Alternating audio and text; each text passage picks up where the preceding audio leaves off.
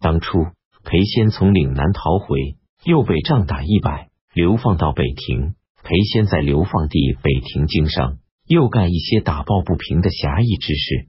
他还常常派人到长安打听各种消息。他事先得知武则天即将派遣使者出京诛杀被处以流刑的罪犯，便在使者到来之前逃到胡人的地盘躲避，后被北庭都护派兵捉回，关进监狱，并上报武则天。使者来到北庭后，流刑犯全部被杀，只有裴仙因等待武则天的批示而没有立即被杀。过了一段时间，武则天又下诏安抚流刑犯人，规定未被处死的全部放还原籍。裴仙因此得以回到长安。到这时候，唐睿宗下使寻找裴炎的后人，只有裴仙一人在世，于是将他任命为詹事丞。壬戌十五日，唐睿宗下令追复王同角的官爵。庚午二十三日，许文贞公苏去世，唐睿宗颁发制命。任命正在为父扶丧的苏之子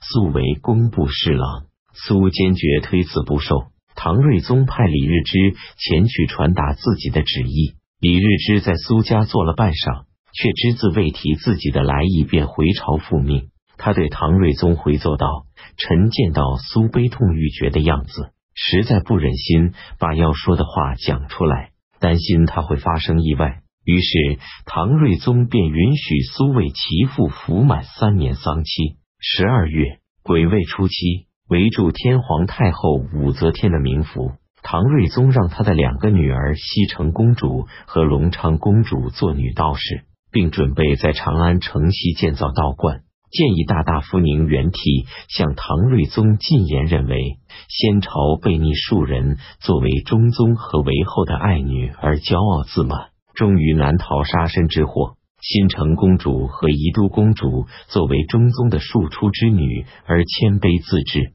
终于得以保全。再说佛教和道教均以清净为本，不应耗费大量的人力物力广造佛寺道观。南朝梁武帝宁佛招致祸败于前，中宗广营佛寺道观，致使国家多难于后。这样的历史教训距今不远。现在西城公主和隆昌公主做了女道士，陛下将为他们营建道观。营建时不应当过分豪华壮观，以免招来朝野市民的非议。此外，先朝中宗皇帝所宠幸的僧人们仍在陛下身边，应当一律斥退。唐睿宗看了他的奏章之后，认为他说的很对。宦官驴兴贵托长安令李朝隐为他办事。李朝隐将他逮捕入狱。唐睿宗听说这件事之后，特意召见了李朝隐，慰问他说：“您作为京师万年县的县令，能够做到这样，朕还有什么可忧虑的呢？”唐睿宗还在承天门召集文武百官和来自各州的朝集时，向他们公布李朝隐的所作所为，并且颁下制书表彰他说：“自古以来，宦官美誉宽容柔弱的君主。”必定会玩弄权势，擅作威服。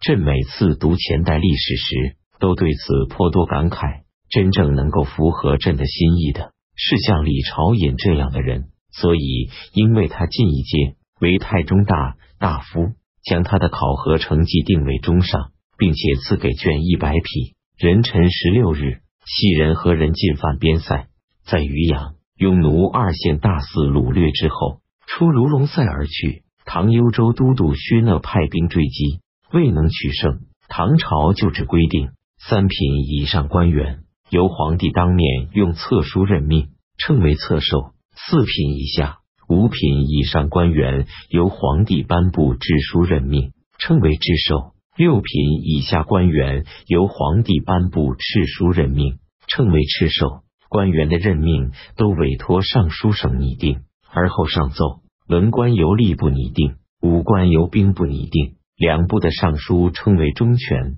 侍郎二人称为东西权。唐中宗末期，得到皇帝宠幸的奸佞小人执掌朝廷大权，所选任的官吏好坏混杂，不再有法度可言。此时，唐睿宗任命宋为吏部尚书，李卢从愿为吏部侍郎，三人都不畏强暴。请托告求之路从此堵塞。在一万多名候选官员中，经过三权之后入选的不超过两千人，人们都对他们的公正无私深为叹服。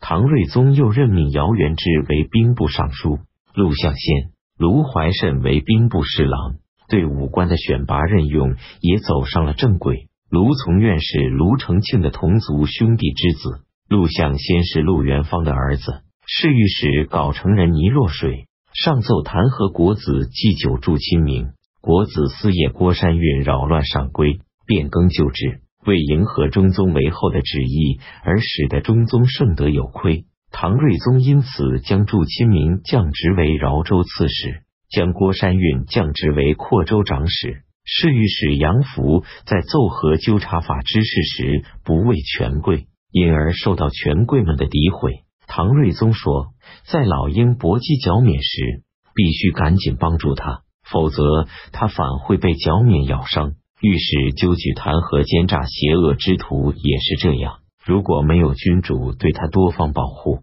他也会被奸诈邪恶之徒咬伤的。杨福是隋文帝杨坚的侄孙，唐睿宗设置河西节度、知度、营田等使，统辖两、甘、肃、伊、瓜。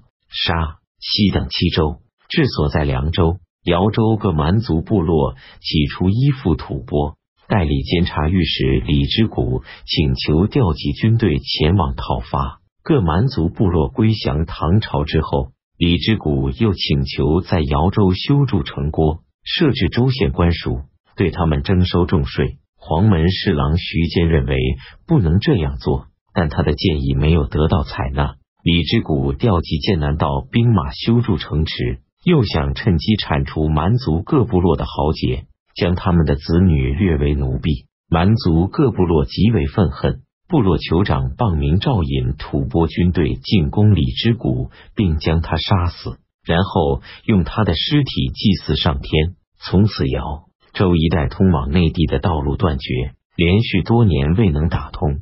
唐安西都护张玄表侵扰掠夺吐蕃北部边境地区，吐蕃虽然对此极为不满，但却没有中断与唐和亲。于是他们贿赂唐善州都督杨举，请求唐睿宗将河西九曲之地送给吐蕃，作为金城公主的汤沐邑。杨举上奏唐睿宗，劝他将河西九曲之地送给吐蕃。二年辛亥。公元七百一十一年春季正月癸丑初七，突厥可汗莫绰派遣使者前来求和，唐睿宗答应了他们的请求。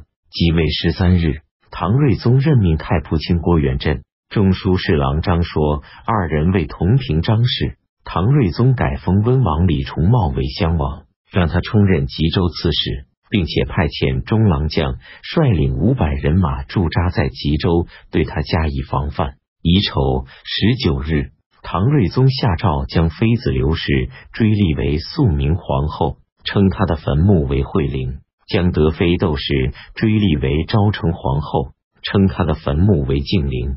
唐睿宗在为这两位妃子招魂之后，将他们安葬在东都洛阳城南，并在京师为他们立庙。称为仪坤庙。窦氏是太子李隆基的生母。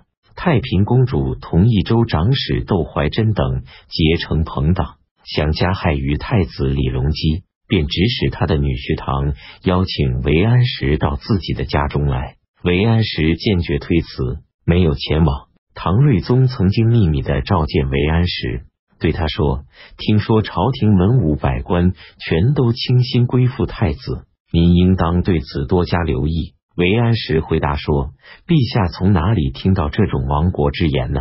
这一定是太平公主的主意。太子为宗庙社稷立下了大功，而且一向仁慈明智，孝顺父母，友爱兄弟，这是天下人都知道的事实。希望陛下不要被谗言所迷惑。”唐睿宗听过这话之后，十分惊异的说：“朕明白了，您不要再提这件事了。”当时太平公主正在帘子后面偷听他们君臣之间的谈话，事后便散布各种流言蜚语，对韦安石横加陷害，想把他逮捕下狱严加审讯。多亏了郭元振的救助，才得以幸免。太平公主还曾乘辇车在光范门内拦住宰相，暗示他们应当改立皇太子。在场的宰相们全都大惊失色。宋大生质问道：“太子为大唐社稷立下了莫大的功劳，是宗庙社稷的主人，公主为什么突然提出这样的建议呢？”